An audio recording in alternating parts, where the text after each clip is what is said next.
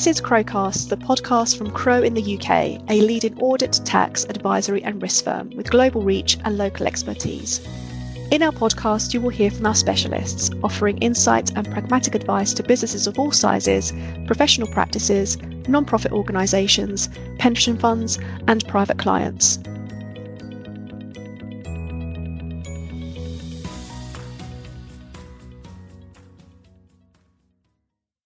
Everyone, and thank you for tuning in. My name is Andy Hammond, and I head up the employment tax team at Crowe in the UK. Today, I'm joined by employment tax specialists Nick Irvin and Navin Sharma, who will be talking about the off payroll working rules known as IR35 and how to get it right. So, I'm going to start by asking Navin um, can you explain what IR35 actually is for us, please? Thanks, Andy. Yes, so the intermediaries legislation has been in place since April 2000. And the term IR35 is more commonly used name and follows the original HMRC booklet reference. Now, the legislation applied where an individual worked through their own intermediary, which would usually be a personal service company or PSC for short, to provide services for a client.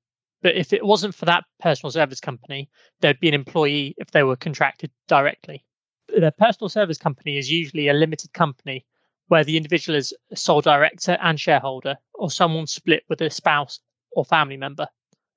The main sector for the rules to tackle was originally within IT. Now, typically, the individual would be an employee on the Friday and then return by a personal service company on the Monday. Working through a PSC presented some lucrative advantages. The director could pay him or herself a low salary, and the rest of their personal income would take the form of dividends.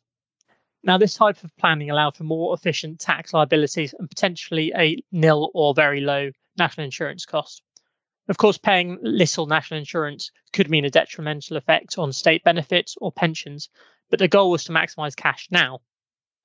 Originally, the individual's personal service company had to determine whether the IR 35 rules should apply, and if so, they would need to pay employment taxes on the income received from the client. HMRC challenged these arrangements with a varying degree of success. HMRC identified low compliance rates, so changed the rules in April 2017 for the public sector. Some decades on from the original introduction, HMRC have changed the rules for the private sector to ensure continuity. So, this sounds like quite a significant change in the way some contractors will be taxed. Nick, can you tell us what the impact of April 2021 changes will have or have had in practice? Yeah, sure. So the first thing to note is that the new legislation doesn't apply to businesses or organisations that are categorised as small, um, which is using the standard Companies Act definitions. Um, the test to determine if, if an organisation is small or not is a, is a three part test. And if any two of the three parts are met, then the business will be considered as small. The first part is uh, that the organisation does not have a turnover of more than £10.2 million. The second part is that the organisation does not have a balance sheet total of more than £5.1 million. And the third part is the organisation does not have more than 50 employees on average. So, as I said, if, if the, if the organisation meets any two out of these three tests, then they'll be considered small and they don't need to consider the IR35 rules from the 6th of April 2021 any further. However, if the, if the organisation is not small, then the legislation may apply. And the impact that this has is that it places responsibility for determining whether the individual is working like an employee or not on the end client, which is the organization who is receiving the services of the worker. And what it also does is if the rules do apply, it places responsibility for operating pay as you earn on the payments made to the worker on the deemed employer. Now, the deemed employer is usually the party who pays the individual's intermediary, um, but it can also be the client at the same time. So it can have quite a large effect on the client in terms of determining whether the rules apply and operating uh, pay as you earn on the payments made to the worker. Okay, so if you're not small and you engage workers through a personal services intermediary, the key question you need to ask is whether the engagement is in the nature of employment or not. So, just going on from there, Nick, what's the best way to determine if the worker should be taxed as an employee? There's no statutory rules and there's no simple test or anything like that to determine whether someone should be an employee or not, or is working like an employee or not. Um, instead, there are employment status indicators or factors that have been developed through case law over a number of decades.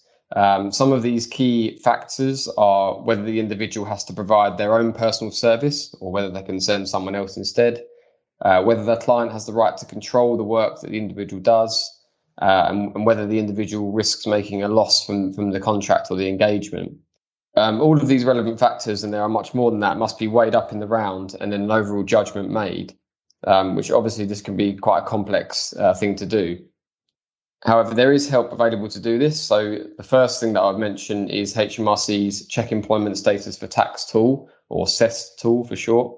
Um, now, this is a free online questionnaire of around 30 questions, um, all multiple choice that that you can fill out, um, and at the end of it, it will, it will provide a determination um, as to whether the employee, the person is working like an employee or not.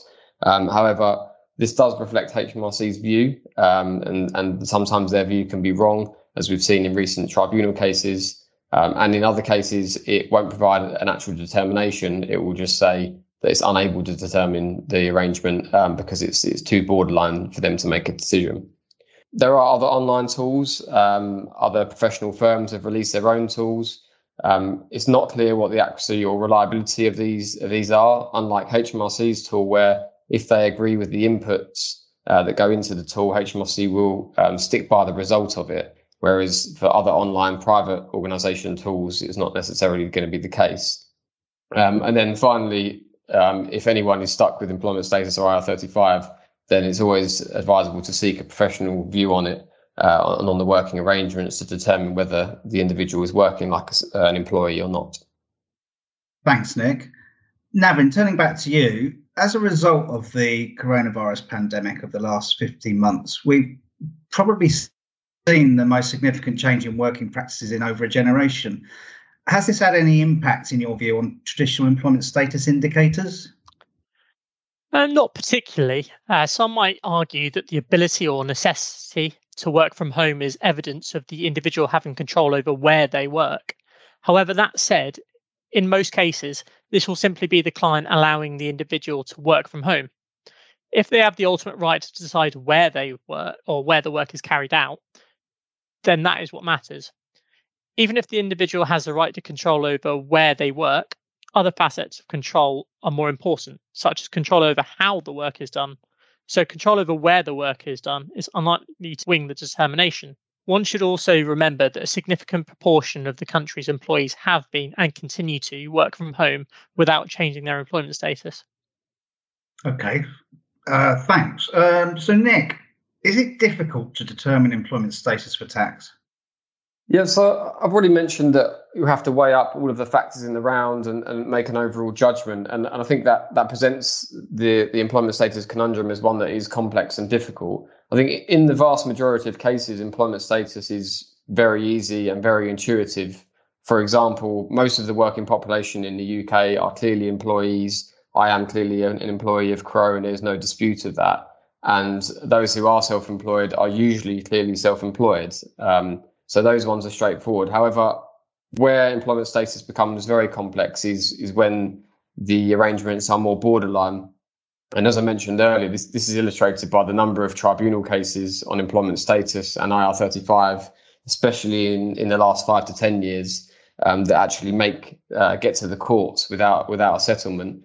Um, and again, as I mentioned for HMRC CEST tool, the complexity and the difficulty of employment status is also illustrated by the fact that the CEST tool can reach and unable to determine outcome, and it does in, in quite a few cases because it is so complex and it is so borderline. So I think this just highlights the importance of of one taking care and making sure organisations are making employment status decisions um, correctly, but also seeking advice when needed uh, and, and not being afraid to reach out for that extra help. Great, thanks for that. Um, Navin, thinking about the work you've done with your clients um, and, and, taking your specialism in this area, what would be the five key tips you would offer uh, to ensure compliance with the changes? Thinking, you know, before the changes came into into play in April and, and since that time. So, firstly, don't underestimate the amount of time this employment status process can take. Uh, secondly, identify and communicate with stakeholders and contractors that are involved in the process. Thirdly, I would say take care when determining status. you're likely to need to research and detail the various aspects of the engagement to be able to undertake a meaningful status assessment. Fourthly, meet information provision obligations. So that's in terms of issuing status determination statements and dealing with disagreements within timeframes. And fifth, you should use reliable and compliant agencies if you're choosing to use the agency route. You'll need to check and return to the process on a periodic basis. Okay, that makes sense. Um, Nick, if I can come back to you, um, a question I'm often asked is um, where an individual has been determined to now be subject to the new IR35 rules. That that obviously comes into play from April 2021. Um, will HMRC actually go back um, into past years and look at the rules there uh, and take any action? That's a really good question, actually, and and I think the first point is to start with the general rules on, on going back to previous years. So theoretically, HMRC will look to a presumption of continuity. And, and what this means is they'll usually assume that if errors have happened in one year, similar errors would have happened in previous years. Um, and this isn't a given, but it's usually HMRC's starting point. Um, now, the number of years that they can look back on depends on the facts. Um, so, where uh, an error is, is discovered, um, in all cases, they can go back four years. Um, they can go back six years if the error was a result of carelessness or negligence, um, or up to 20 years if the error was, uh, was, was deliberate or fraudulent.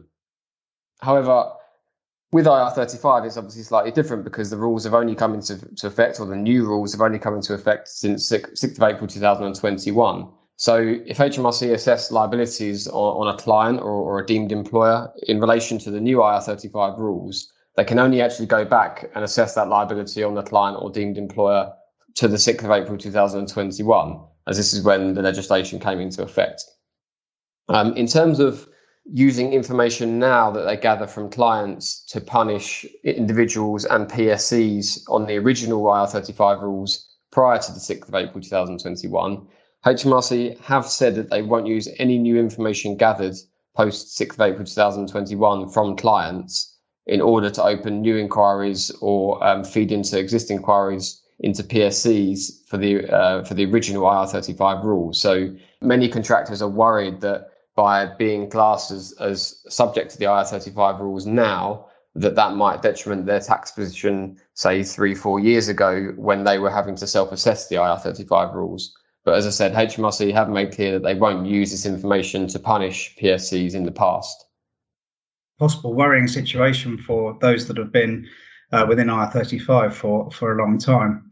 If we can go back to the the new rules that have come in now, Navin, there's a lot of um, obligations upon end, end users and clients to get this right. What happens if they get it wrong?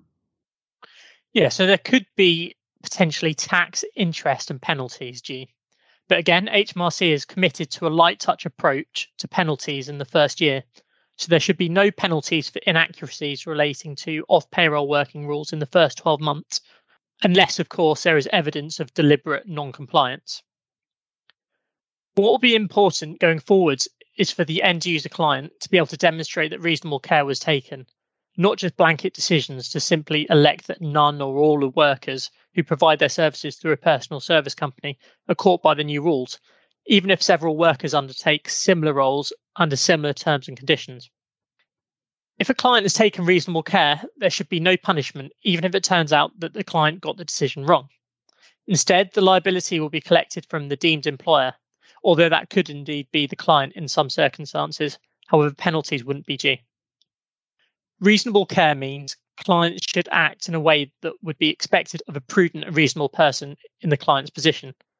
What is necessary to discharge that responsibility must be viewed in the light of their abilities, experience, and circumstances.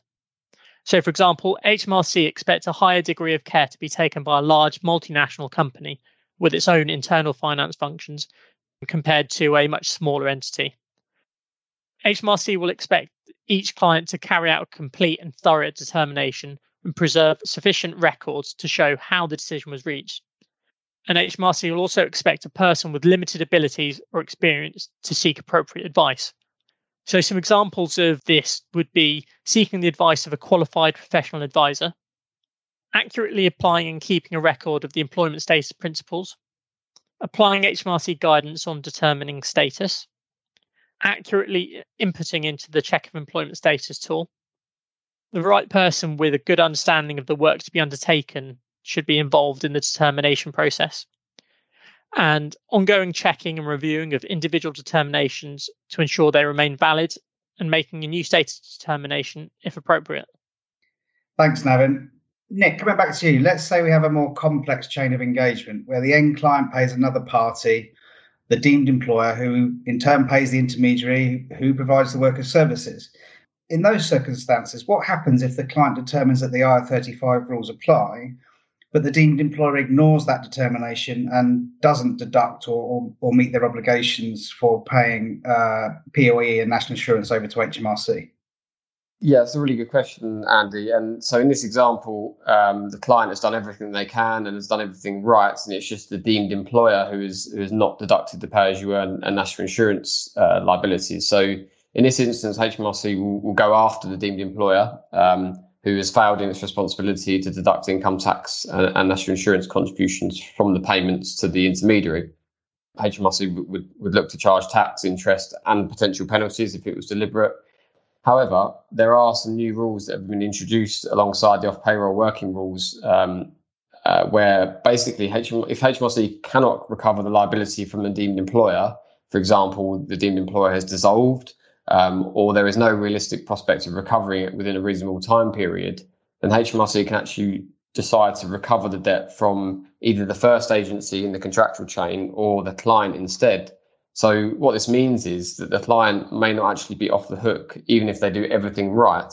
I think the best bit of advice we can we can give for this scenario is that if clients are choosing to contract with agencies, that they should ensure that those agencies are compliant uh, and certainly consider the inclusion of suitable protective indemnities in the contracts as well. Um, otherwise, as I said, they could be left with the liabilities even though they've taken all the steps and done everything right in the process.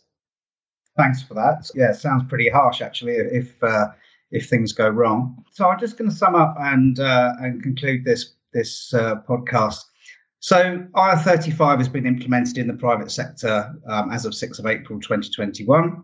This will mean that those engaging off payroll workers will have an ongoing increased administrative burden being required to establish whether any contractors working through personal service intermediaries should be treated as falling inside or outside the new rules. Um, as we can see, the potential penalties for failure can be severe. Uh, it's key that everyone in the supply chain is aware of their responsibilities under these new rules and to ensure they've updated their policies to ensure they remain compliant.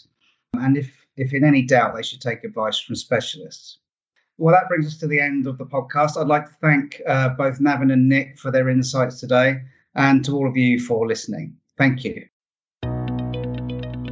Tune in next time for another episode of Crowcasts.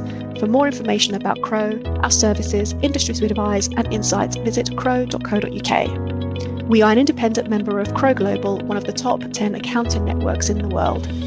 You can connect with us on social media by following Crowe UK on LinkedIn or at Crowe UK on Twitter.